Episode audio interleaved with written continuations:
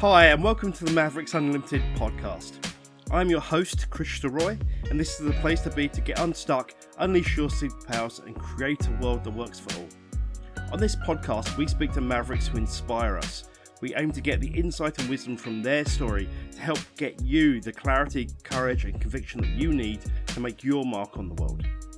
Our guest this week is Dr. David Hamilton. David is a speaker and author in the realm of neuroscience, the mind body connection, and spirituality. David is an organic chemist who spent four years in the pharmaceutical industry before following his heart to write his first book. He's since written 10 best selling books and uses science to inspire thousands in his talks. What I love about David is that he's genuinely inspired by science. He passionately shares things like the science of why kindness is good for you. David is a lovely man, grounded, humble, and extremely human. He's a great example of someone following their heart to find their passion. So, let's get to it. So, hi, Mavericks. It's Chris here again with the Mavericks Unlimited podcast.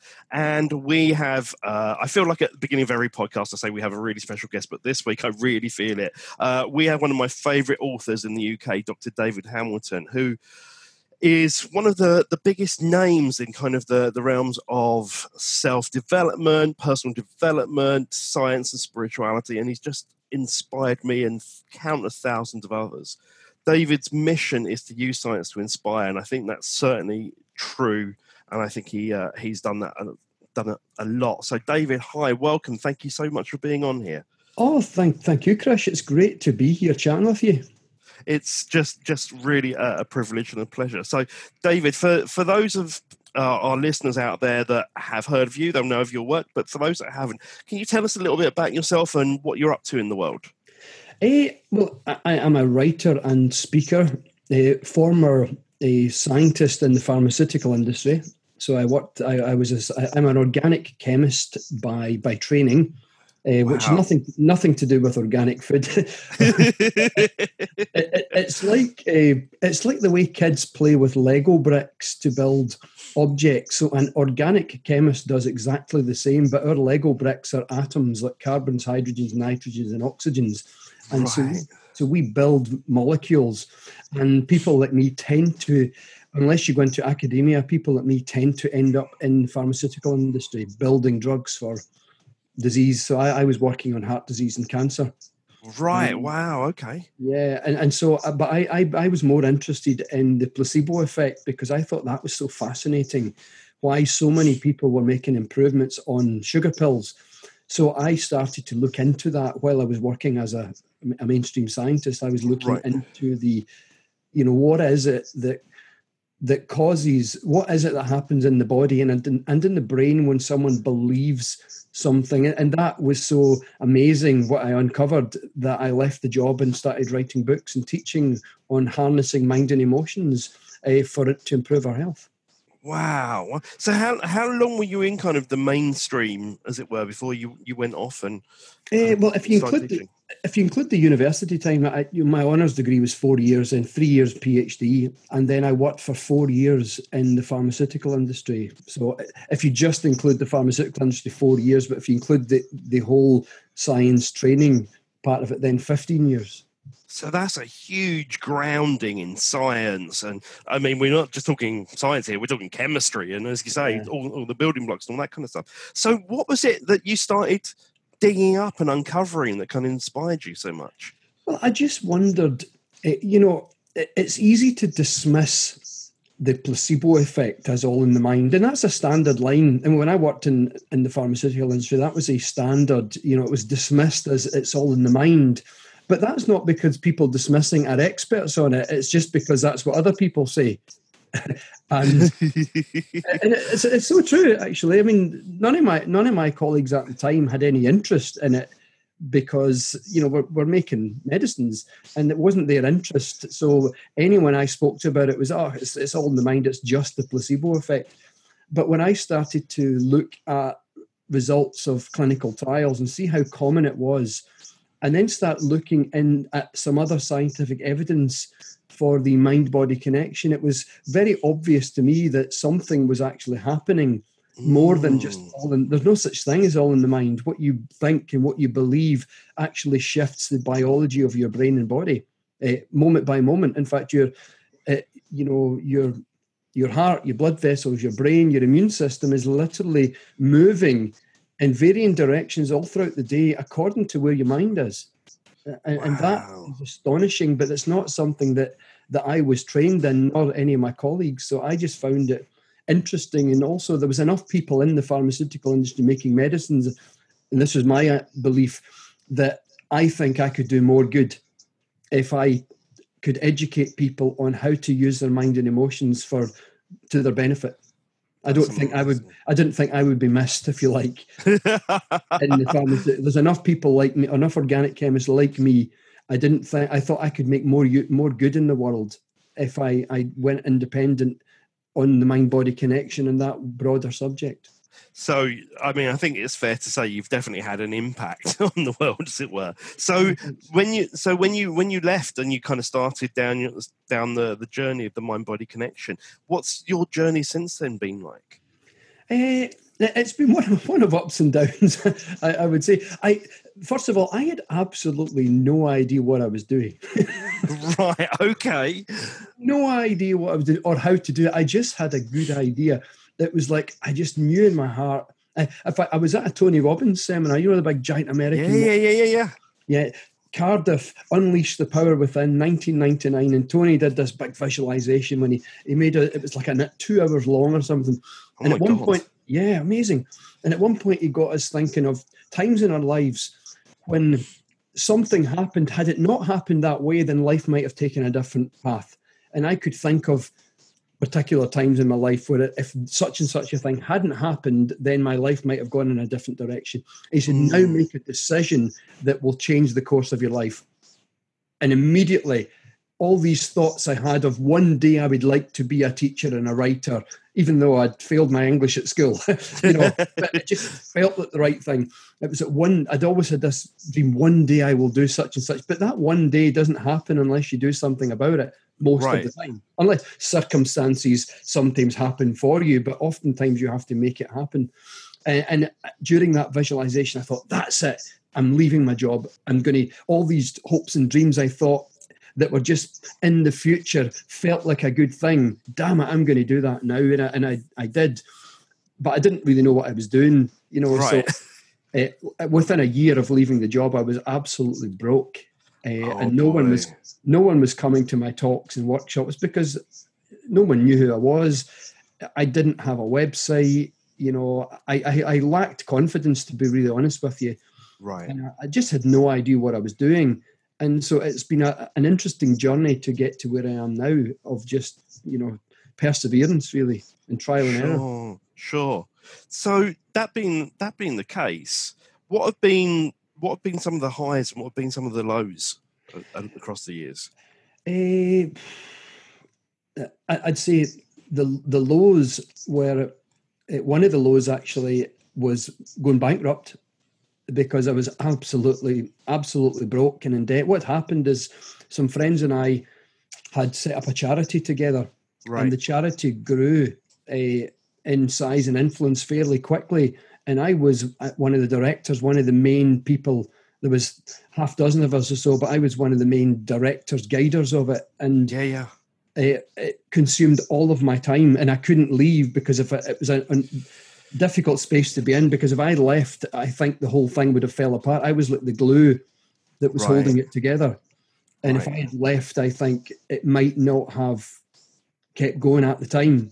It may have done, but it, it it didn't look like it could have and right. so I, I, had no money and I was building up debt and I couldn't pay it back and and then it, it just became overwhelming. And then wow. at one point I remember the stress of being chased by what I felt were unethical debt collectors. You know, like banks sell debt onto debt collectors, and then some of them are really some of them were I remember no. coming off the phone thinking that person has no soul. Wow. You know, it's yeah, not yeah. a nice I would hate to, I would not ever like to be that kind of person, untrustworthy, who lies on the phone and stuff, and yeah, made yeah, threats, yeah. made threats to phone my mum, made threats to my mum and oh, stuff. Oh God! you know, it was all within the legal system as well. Just I remember that they would phone my mum and say, "We're coming to take all your furniture," even though it's nothing to do with my mum and stuff. And my mum panicked and my mum had a history of panic attacks and all that, and I had to go to Citizens Advice, and they said, look, the only thing you can do is if you're not able to pay this back or even, you know, make payments. To, the only way to protect yourself from these is to declare bankruptcy, and that's what happened. And that was a real low point for me, wow. because there's so many spiritual struggles I had with that whole thing.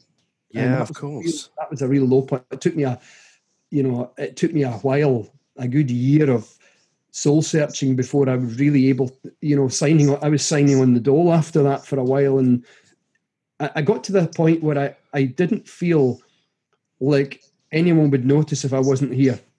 You know, I felt yeah, I felt like I wasn't contributing to the world. I remember applying for a whole bunch of jobs. I remember sending out like 30 application, 30 CVs, and I didn't even get a single response. It wasn't like I got, you know, didn't make an interview. I actually didn't get a single response. And that confirmed to me that no one would care if I wasn't here. I felt like I wasn't contributing anything. That's incredible. Wow. And it was it was a really that was that was a really tough year for me.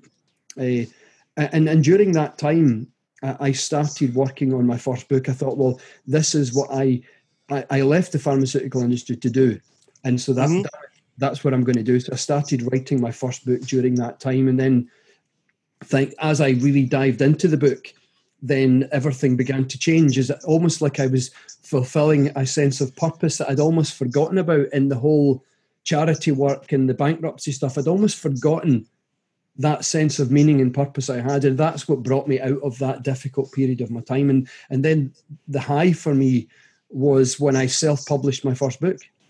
That was ah, first major high a couple of years later when I had it in my hands and I thought this is why I left the pharmaceutical industry to produce this and then begin to teach. Awesome. Yeah. Wow. Talk talk about a low to a high. That's incredible. Yeah, that's the, I think that's the first time I've ever shared that publicly, Chris. well, I, I really, and I, you know, to be honest, David, as, I- as I sit, sit here listening to it, it's like you know, obviously, for a lot of people in kind of your position, people, you know, your your your uh, people look up to you and that kind of stuff, and I think people can often forget that you know, people such as yourself are, are human and have have had a journey. And I just Mm. really appreciate that you know the level of honesty that you that you brought there. It's quite, I'm really quite touched by that. Oh. Um, what was it that during during that kind of year of soul searching and that kind of stuff? What what was it that kind of kept you going, as it were? Because that's a that's a tough place to be, and a lot of people will relate. I'm sure. You know, it was the joy of writing my book, and I I wrote a lot of it in coffee. I I started going to coffee shops, and I thought I just love this environment, just sitting in a coffee shop, uh, and particularly coffee shops in bookshops. Like I, I used to sit in Yeah. Waterstones and Borders before Borders. Oh, I love borders. Yeah. So I used to sit because Waterstones always had Costa and Borders had a Starbucks. And I used to flip between the two. In, you know, I used to go to Glasgow or Edinburgh because I Yep. was living up in Scotland at the time and and you know, other places. And I just loved that feeling of being around books and then writing my own, enjoying the taste of the coffee. And it was, it, I was such pleasure, real connection I felt in this environment with books around me. Mm, And I'm writing a book, and it just felt home to me. And that, and it didn't matter during those times. It wouldn't have mattered if there was an end product of a book. It, it didn't matter. What I just enjoyed was those moments doing that. That for Yeah. me was the end product, and it was getting the end product was every day for me. It was just that sheer joy and pleasure of working on my laptop and doing some edits and typing more stuff, you know. And and Yeah. also I had another. Also in the middle, I, I did a lot of the work in the middle of the night as well. I found total stillness in the middle of the night mm. Between half past 11 and half past three in the morning, maybe two or three times a week, I would get the laptop out, put a candle burning and some coffee, and I felt really still and connected, and I'd do that as well. Oh, that's amazing. So, so that that that joy of doing what I felt I was supposed to do, and I've noticed that whenever I deviate from what I feel in my heart I'm supposed to do, that's when things get difficult, and things only begin to flow properly it, when I bring myself back to doing what I feel in my heart I'm supposed to do. Wow. And it's not that wow. life doesn't have problems and challenges. No, of course. Of course. but there's something, that there's a, a sense of connection inside of you from fulfilling that sense of purpose that's so powerful that you find a way through some of the difficult times where without mm. that hmm. sense of connection you might not have the inner resources to find your way through difficult times absolutely. Absolutely it, it, it's almost like it, it kind of ups the ante for you isn't it? It's yeah. Uh, yeah so i've noticed that time and time again when i come back to doing what's really important even if it doesn't seem like uh, on the surface it is the right thing to do it, it always is the right thing to do because it's who i am. Yeah absolutely I totally get that, and it's funny the the the, uh, the connection with like the books and the coffee shop and all that kind of thing. I, I remember I had a real low point around 2001. I'd just come back from the US, mm. and a Borders with a Starbucks had just opened up in Essex where I was living oh. at the time, and I used to, I I went there like four or five days a week working and all that kind of. And in the end, one of the managers came up and said, "You're spending so much time here. Do you just want to like be paid for it and come and work here kind of thing. So I, I totally relate to that. I yeah. totally relate to that. So thank you for your honesty. That was amazing. Uh, and you, I mean, you've you've published. Uh, is it nine books that are published now? Nine, yeah. Nine books and te- and, and, a tenth in the works, and a, yeah. uh, a second edition of your biggest selling book uh, next year, as it were.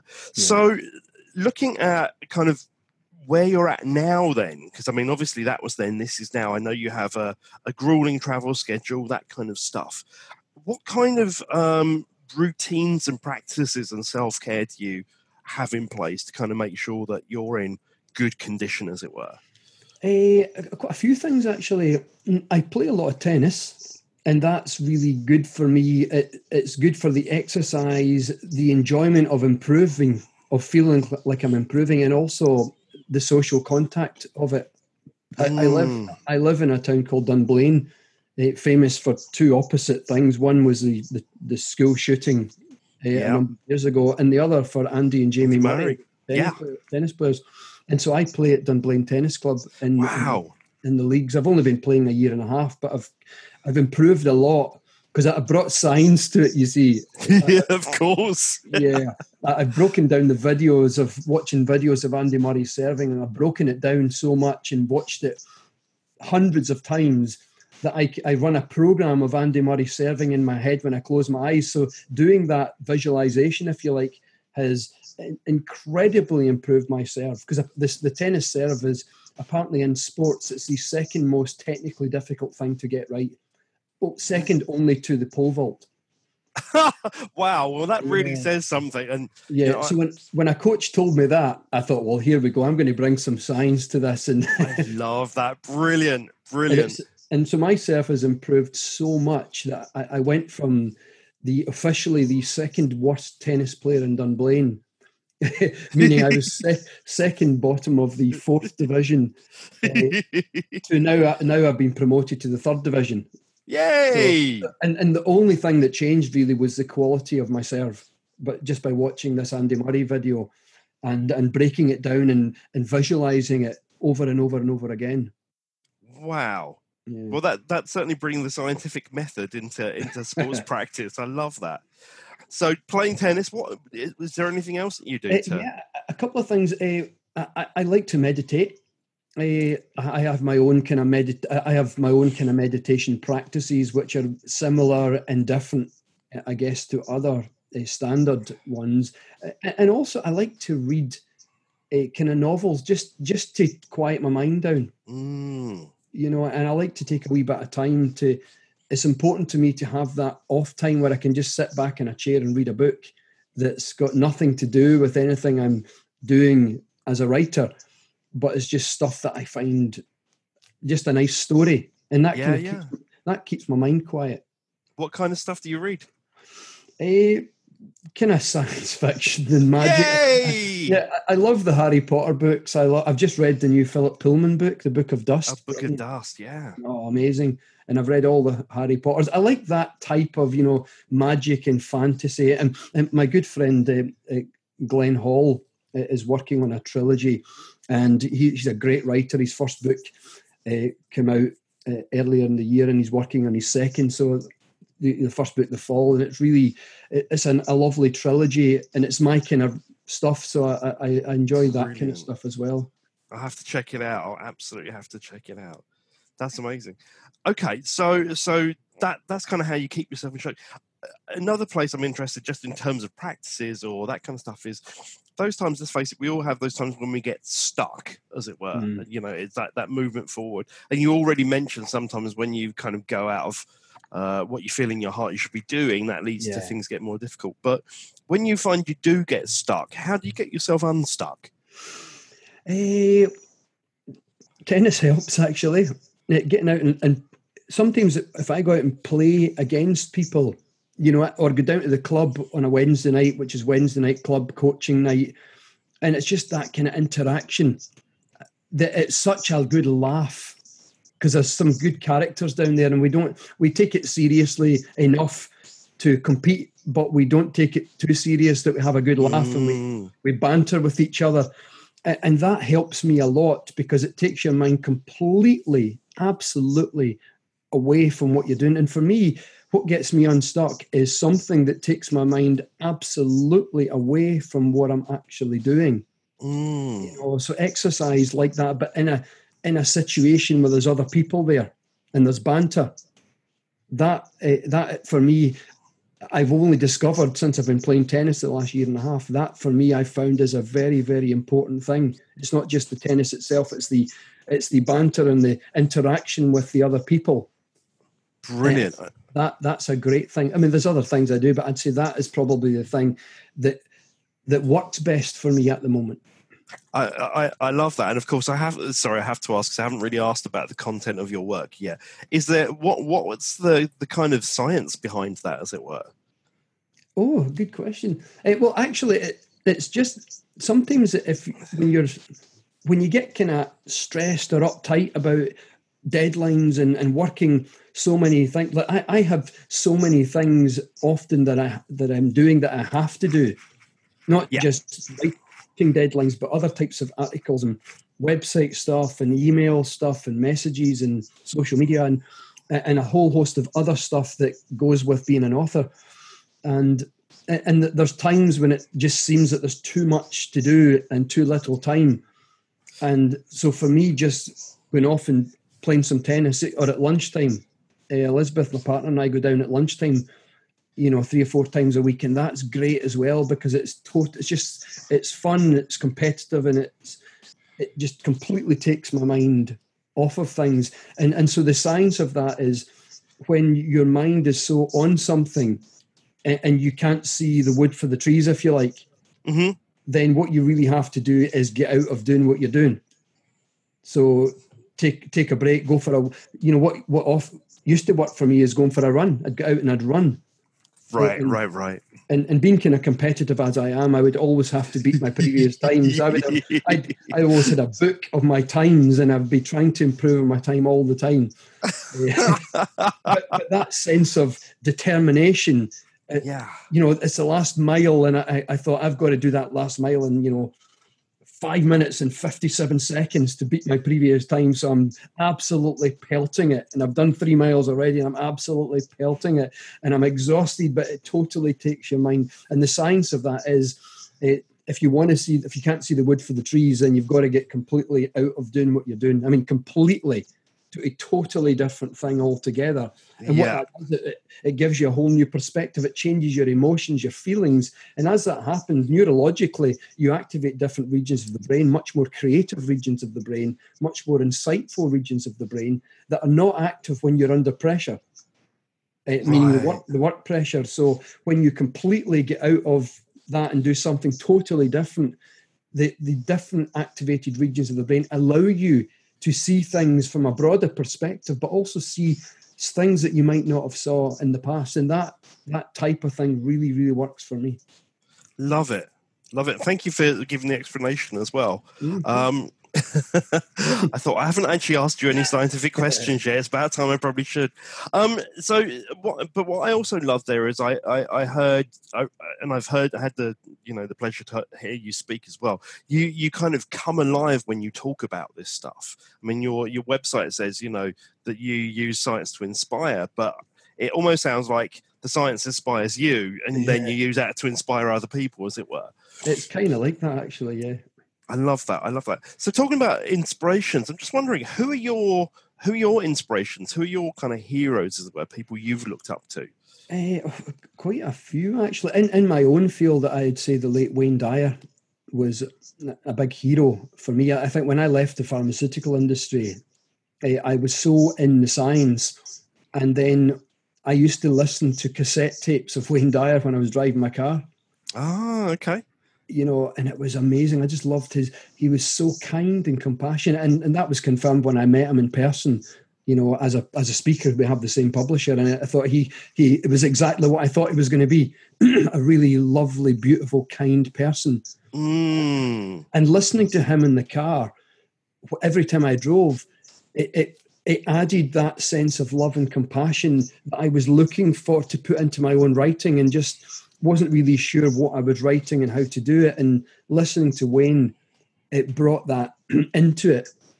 Uh, but you know, so I, so he was one of my hmm. heroes. I've had several. My mum has been a great hero for me. My mum is, I think, has always been my guiding hero in uh, on in being kind. You know, and uh, and then there's my partner Elizabeth. If it wasn't for Elizabeth, in the early days when I was writing my first book, I would never have been a published author. I mean, Elizabeth supported me a million percent. And not once, she was doing like crappy jobs that she hated just to get wee bits of money for as well. I would sit in these coffee shops and not once ever did she put any pressure under me, put me under any pressure to get a job or to earn any money, but just completely supported and believed in what I was doing. Amazing. And that takes a special kind of person. And I, you know, if it wasn't for Elizabeth doing that, I would not be a, a writer, you know, where beautiful. I am just now. And if I could add another hero, science wise, there was a professor at university who helped me a lot called Peter Pauson. Uh, he, he died a, a few years back. And he, he was a discoverer of a couple of different fields, one major field of science. And, you know, I did my my uh, honours year project with him, and he helped me a little bit during my PhD. And he mm. was a, hmm. a, real maverick, if you like, because he didn't do things the same way everyone else did. And I think that's why he made such very important discoveries. You know, there was always talk at the uni that Peter Pauson should have had the Nobel Prize. And, and the way the Nobel, Nobel Committee work is they, they only give three people the prize, and, and people that worked for Peter Pauson at uni used to get really annoyed because one of the guys who got the Nobel Prize got it for stuff that, that Professor Pauson discovered. You know, and really? it's often, and it's often the case. It's because that other guy he contributed so much to the field that the Nobel Committee probably decided he his contribution since its discovery of this substance was was so brilliant that he had to get the prize. But people get at the uni got really annoyed because Peter Pauson was the guy who discovered it in the first place. Wow. But he was such a, a, he's such a quiet man that he never said a word. He was always just focused on doing what he did. And I think amazing discoveries followed him around because of his personality. And that's what I loved about his personality. He didn't he was not one of the people saying I should have got the Nobel Prize. He was just a kind man who just got his head down and continued doing the work that inspired him. So lots of discoveries seemed to follow him. You know, mm. people with that kind of personality and mindset who don't get embroiled in the who's right and who's wrong kind of fights and arguments, who just put get their head down. That he's a good person, puts his head down and does the work that inspires him. Amazing discoveries and amazing miracles follow these kind of people. And I and Peter Pauson made so many contributions to the field of chemistry that I ended that I did my PhD in. Eh, and it was just amazing discoveries. And people said, "How come Peter Pauson discovers all these things?" And it's he's not looking for it; they just follow him around because of who he is. Huh. And that I think was a huge inspiration for me, uh, and that's always stuck with me. And, and that to a large extent has shaped the kind of science that I do and the, the kind of way that I do the science and also why I don't also get embroiled in the rights and wrongs and the fights and the arguments that go on all over the world. I just get my head down and do the thing that inspires me. And I, I learned a lot of that from Professor Pauson. I love that. What it sounds like an amazing man. Oh, he oh. he, re- he really was. I mean, he really that, was an extraordinary man. That's that's incredible. And what what I love there is you several times you mentioned the words good, kind, compassionate and I kind of that that's kind of where I'd like to go next, if if we can, because you've written you just talked about the kind of science that you do, and you the kind of science that you do is kind of obviously quite different to a lot of the what people would consider mainstream, as it were. But some incredible stuff. You've written a lot about kindness, about self love, that kind of stuff. So I'm, mm. I'm just kind of curious what what has sort of taken you in that direction, and then maybe we can get a bit more into it. Yeah, well, I've all, as I say, I've always had an interest because I feel that being kind is is what's going to change the world. Uh, not not necessarily the big grandiose acts, but just being a kind person. It's who you are, and therefore stuff follows you around. You, you, impact all the time just because of the person that you are, uh, and so that that kind of thing's always inspired me. And I, I've always been looking for how to convince other people that that's true. I think in being you know, a scientist, I found science is a very good way to do that. Uh, and there's so much science out there that no one really knows about uh, that show that, you know, that kindness makes a big difference, not only in the world, but even to your own health. So, I mean, my, my book, The Five Side Effects of Kindness, was writing about and educating people on what happens inside your body to your health, you know, to your heart, your immune system, your set, your your aging process, your skin cells, all these things. What happens when you're being kind, and also uh, what happens, what kind of ripple effects occur? How does the ripple effect that people talk about that kindness is contagious? How does that work? And if you understand all this, then it's a whole. New, It brings a whole new conversation to kindness. And my belief is when you bring that new conversation about kindness and why it is so vitally important, then it begins to shape who people are. Mm. And then you find that it's not about doing the big grandiose act. We become kinder people by nature. And that's when the big changes begin to occur because then the decisions that we make are different. They're influenced from a different space. And we think from a different space. And that was that's always been my my philosophy on it.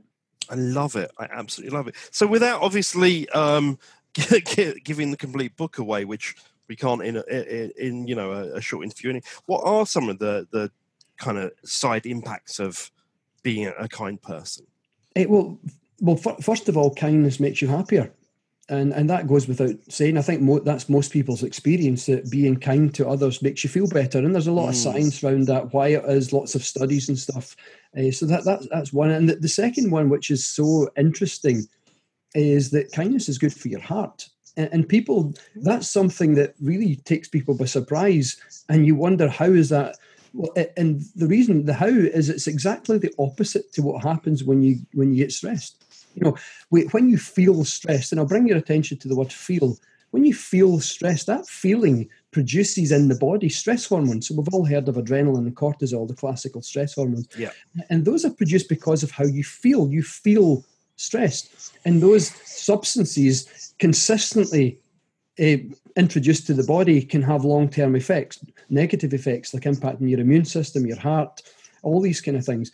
So mm. when you be kind and that feeling that you get, scientists now call it elevation, that you get from being kind, the warmth, the satisfaction, the gratitude, the sense of connection, instead of producing stress hormones, that feeling produces two different substances. And those substances act directly on the arteries, they act directly on the immune system, they act directly on your aging processes in a number of different ways. So, so kindness affects the heart and the aging process and the immune system and it's all comes down to because of how it makes you feel. Wow. Yeah, and, and I think that wow. for most people is brand new information. Yeah, and, yeah, yeah. And it's fascinating and, and it's so obvious because it's the opposite from stress. It's the opposite. It's the opposite biology and physiology from what happens when you feel stressed. It's just the opposite. But it, it's so obvious that we have never really thought about it. So when I wrote the book, I decided to educate how that works uh, with the whole reason for bringing more dialogue, bringing more dialogue to kindness, uh, with the ultimate motivation that that will shape the kind of people that we are in, in our worlds. I, I, love that. And what I love about reading your books, David, is you actually make the science very accessible as well. Because obviously there are studies out there and all that kind of thing, and they're very, you know, they can be difficult to consume. But like you say, with something like that, it might be obvious, but it's wonderful to have the understanding of why it has the impact it has. Yeah. Um, and obviously, it gives it it kind of a level of credibility that our kind of I don't I don't know our kind of fact obsessed world kind of look craves or looks for, I guess. Yeah, yeah. Um, one, and it also gives it a kind of a grounding. One of the other subjects you've written a lot about, which I really love, is around uh, self love. Mm. Um, and obviously, self love is you know you you hear that, and a lot of people out there, especially you know a lot of the business types and all that, will think, well, is that a bit namby pamby, or is that you know, or I you know I don't have time for myself, or that kind of thing. But what what would you say? What what's kind of some of your discoveries around kind of the impact of actually taking the time to kind of build that self love, as it were? That it can, it, for me, learning self love has had one of the probably the biggest, if not the biggest, impact on my life. And, and when I say self love, what, what I'm referring to is inner self esteem. It's the inner sense of worthiness and value. You know, mm. we talk about mm there's two kinds of self esteem. And most people don't realize there's two kinds. There's the external self esteem, which is when your sense of worth is built upon um, successes and achievements in life and good things happening and people having a positive perception of you. That's external self esteem. If that's the only self esteem a person has, then as they say in Scotland, your coat's on a shaky nail because all, because all you need is for something to go wrong, opinion to change, and then you suffer greatly. And so life becomes like up on the crest and the trough of a wave, you know, like a little boat on the river going up and down according to what's happening outside of you. Mm. But then you have the inner self esteem, which which is what I call self love. It's the inner sense of worthiness and value uh, which is broader and it's much more powerful because it's an inner resource. And when you have that inner resource, then it doesn't mean that things don't happen in the world, as I've said earlier. It just gives you an extra resource that it buffers some of the waves, if you like. It buffers some of the challenges and that you don't suffer so much when challenging things happen. You don't take things quite so personally. It doesn't mean you don't want people to like you. That's human nature to want to connect with each other. That's that's human nature. But your happiness and sense of worth isn't dependent upon that whether people like you or accept you. You, you have a different mm. inner guiding thing. And for me, learning that was a huge thing. And then learning practical techniques for doing that, that for me was a initially a two-year journey, which is still ongoing. But when I wrote the book, I Heart Me, it was really my journey of learning how to love myself during that time and, and and it was the longest I'd ever taken to write a book because it, it, you can't write about self love unless you really know what you're talking about. Because I did submit an early version to the book that my publisher kindly rejected because it was awful. and, look, and all credit to, to, to Hay House publishers having Michelle Pilley, the MD of Hay House in the UK, having the courage to say what she did to me that uh, because she said we can't publish the book as it is. It would be damaging to your career, is what she said. Wow. It was wow. it was it was very weak and intellectual, and so Michelle encouraged me to take as long as I needed to really dive into it and learn it and explore the subject myself, and that's what I had to do. And I took another year and a half uh, to really go into it and really feel the feelings and develop a lot of techniques and strategies based on science that that anyone could use and apply. And, and for me, that that that was life changing for me. Actually, I'd say I I grew more as a person uh, in my personal development in that two year period than probably the previous fifteen years. Wow! Well, just just from learning how to love myself, because self love impacts just about everything in your life. Oh, it impacts how you feel. It impacts your relationships, your finances, your career, your mental and emotional health. I mean, almost everything on your and your external experience derives uh, or the quality of it is affected by how you really deep down feel about yourself. Right, right, right. Yeah. So for me, that was life changing. And it sounds well. What I love there is, in a certain kind of way, you were your own experiment, as it were. Yeah, yeah.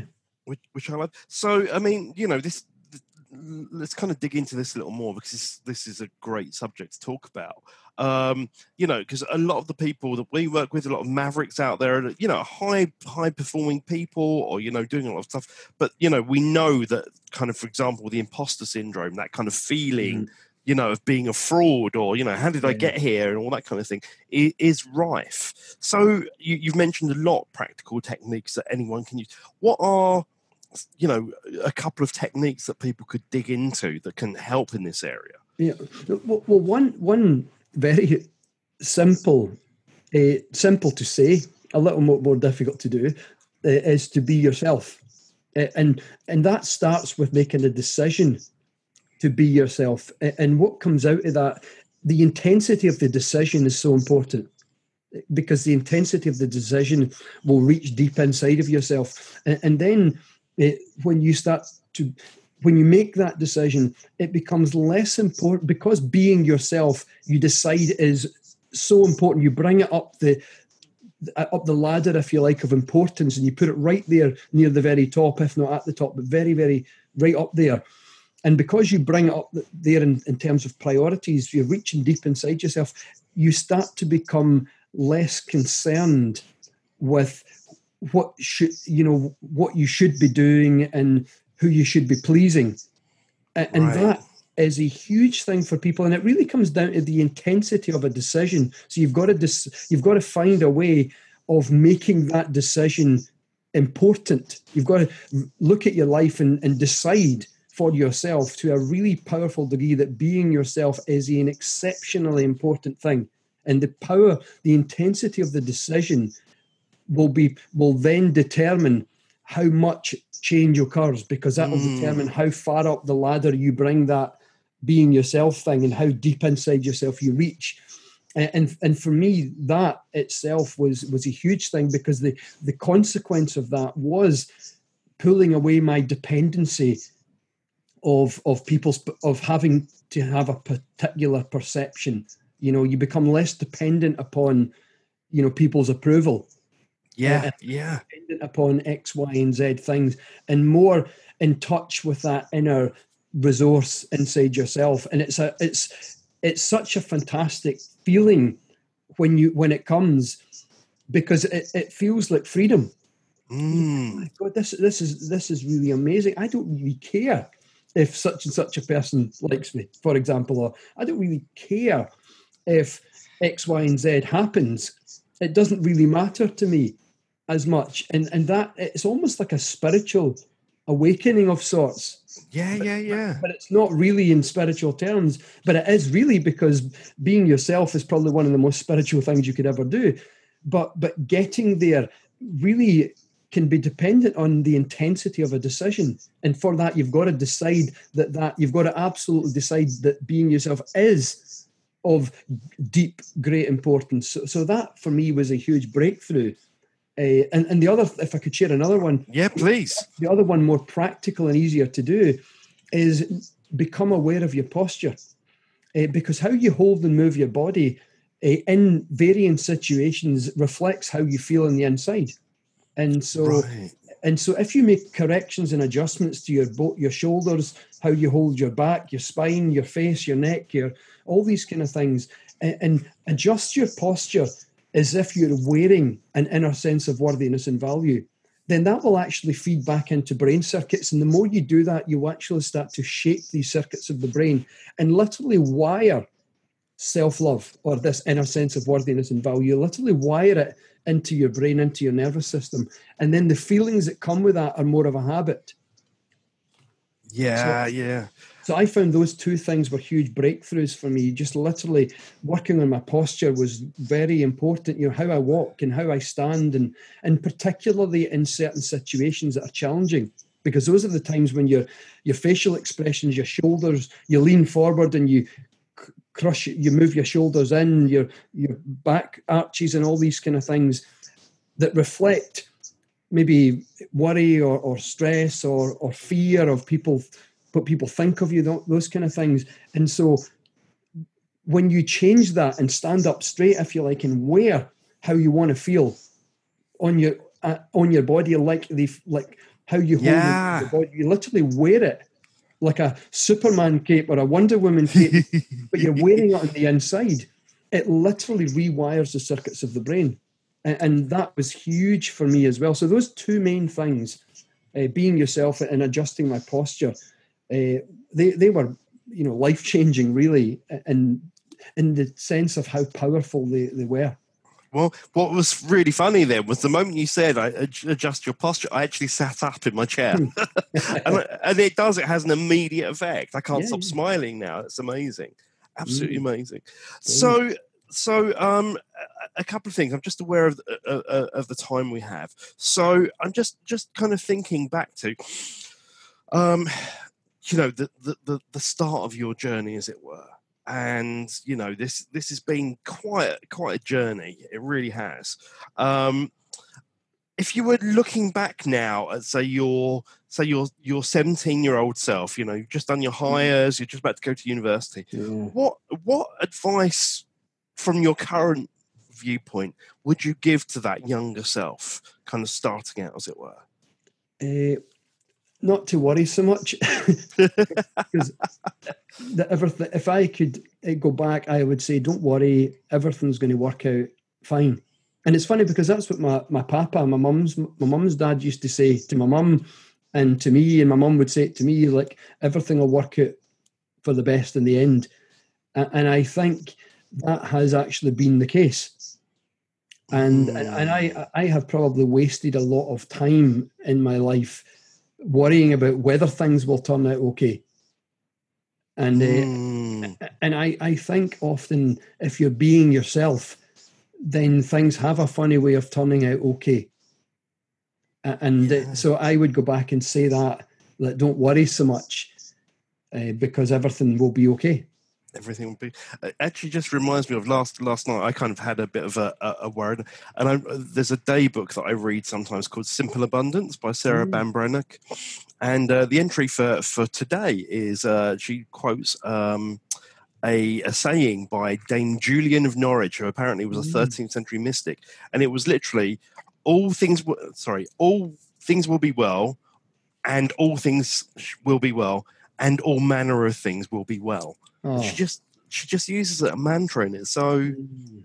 it, it's right isn't it we uh, just thinking all the things you were saying earlier about you know when your brain gets stuck on something you need to take yourself away from it when we get stuck on those problems of course and we focus on them then we're just going to beget more problem and stress and all that kind of stuff yeah. so Yeah, absolutely. I I think I personally, in for a number of years of my life, have wasted so much time uh, in my head, worrying and feeling anxious and stressed and worried about X, Y, and Z things, and Mm. and, and there wasn't really much point because it didn't change anything. right right there wasn't really much point in it, but it's hard to see at the time. But uh, because the question was if I could say to my 17 year old self, then that's what I would say. Whether my 17 year old self would believe me or not is another matter altogether. But that's what I would say. Yeah, brilliant. I, I, I love that. I love Mm. that. Um, so just just a couple more things.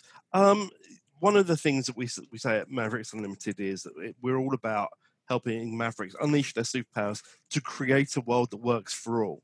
Mm. So if if you were you, I think you already alluded to this earlier, but if you are on your mission to to change the world, as it were, what would what would change would you make, and what would your first step be? Hmm. Eh, do you know, actually, a completely off the wall kind of thing. Uh huh.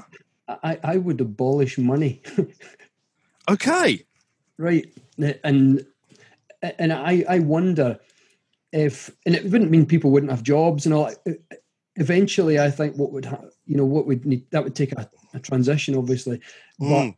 uh, people would then be doing things in the world because they want to. No one wants to sit in the house and get bored. So people would actually get out there and, and do stuff. So we'd find things would change, but things would improve in a lot of ways, and people would be doing the jobs and the roles that they want to do. And and you wouldn't need money because you could have anything if you want to go on holiday to somewhere. Then if there's no money and everyone's entitled to do everything and everyone's serving everything, then you can do anything you want. So you've no need mm. for the money. And the first step I would take would I'd write a novel uh, about that, like a, a novel, a really f- gripping novel about that happening in the world. Uh, that would be my first step because I find writing for me helps to educate and inspire. And so I would write a novel on, on how that would work. I uh, love that. So that people would see how amazing that kind of world could be. So is that going to be like book number 11 or 12 or something like that? It's the first time I've thought about it. So no commitments just yet then. Yeah. So you never, you never, I, I would like to, I have a few ideas for novels, but I've never thought of that one, but I would like to write a novel. You know, def- definitely write, like to, it, it's something that really inspires me uh, is writing stories and I've just never tried it before. Well, you, the, the, the standard of your current writing is fantastic, so I imagine your novel writing would be great. And let's face it, stories reach into us in a way that nonfiction doesn't always. Mm, yeah. So, so my final question for you, Dave, and this is the one I ask all my guests on this this uh, podcast: is what is the one question that I haven't asked you that you would like to be asked, and what would your answer be? Hmm. What was the one question that I'd like to be asked? Uh, oh, God, I have absolutely no idea. I should, what? I should, I should always, always kind of give that one before I, before we start the interview. It's always flummoxes people. what would I, what would I like to be asked? Uh, you know, I, I, I could give give a really boring question, but uh, it'd be something to do with you know what you know what kind of person am I, or what do I what do I believe about the nature of reality, or something? And and what I would say then is is that each of us uh, are pure consciousness, and the body that we seem to wear is just something that you wear, but it's not who you are. That there's an essence of pure consciousness, like a light, if you like, if you could see it, uh, that each of us are and each of us uh, each of us exist in infinite different varieties and forms and colors and we perceive each other not as their real self but as just a color or a variety that fits in with the story that we've got running at the time in our own in our own experience of life and right. so what you see around you it bears absolutely no resemblance to actual reality it's just a construct if you like. And, and so that's that's if I was asked the question, what do I really believe? Then that's what I, I believe, and that which you are is infinite, is pure consciousness. The the essence of the of which is, I guess people have said it. It sounds really boring, but but love, meaning the essence of it is it's all part of the one thing. Yeah, and it's and it's uh, deep interconnectedness and sense of, of relationship is the essence of it all. In which case, therefore, it can only come down to the feelings between it is, is love and, and, and, what, what, and compassion and kindness. I think so. That's what I believe. That's the question I suppose I'd like to be asked, and, and that would be my answer. I love that as an answer, and that is a wonderful way to, to for us to end today, as it were. Um, mm. David, it has been an absolute pleasure, I have to say. Um, I could literally sit and talk to you for hours. it's been a great conversation. It really, really, really has. And you know, I'm gonna gonna preempt this by saying uh, at some point I would love to get you on again if if you'd be up for that, and maybe oh, absolutely. do it and you know do do maybe a I don't know Tim Ferriss does these talks with with experts where he'll like chat with them for you know a couple of hours kind of thing and like mm. really get deep and all that. So if you would be up for a, a tim oh, ferriss kind of conversation that would be amazing yeah, yeah. So there, there you go, Mavericks. We have had the, the pleasure of Dr. David Hamilton with us today. Once again, David, thank you so much for taking the time with us today. It's been an absolute pleasure. My pleasure too. And uh, Mavericks, we'll look forward to seeing you on the next podcast. We'll see you next time. Hey, listen up. Don't go yet. Did you get something meaningful out of this episode?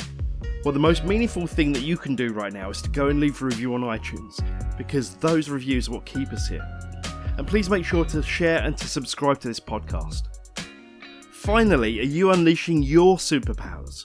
Well, if so, show us on Instagram with the hashtag Mavericks Unlimited, and we'll see you over there. And with that, thanks so much for listening to the Mavericks Unlimited podcast at mavericksunlimited.com. Bye for now.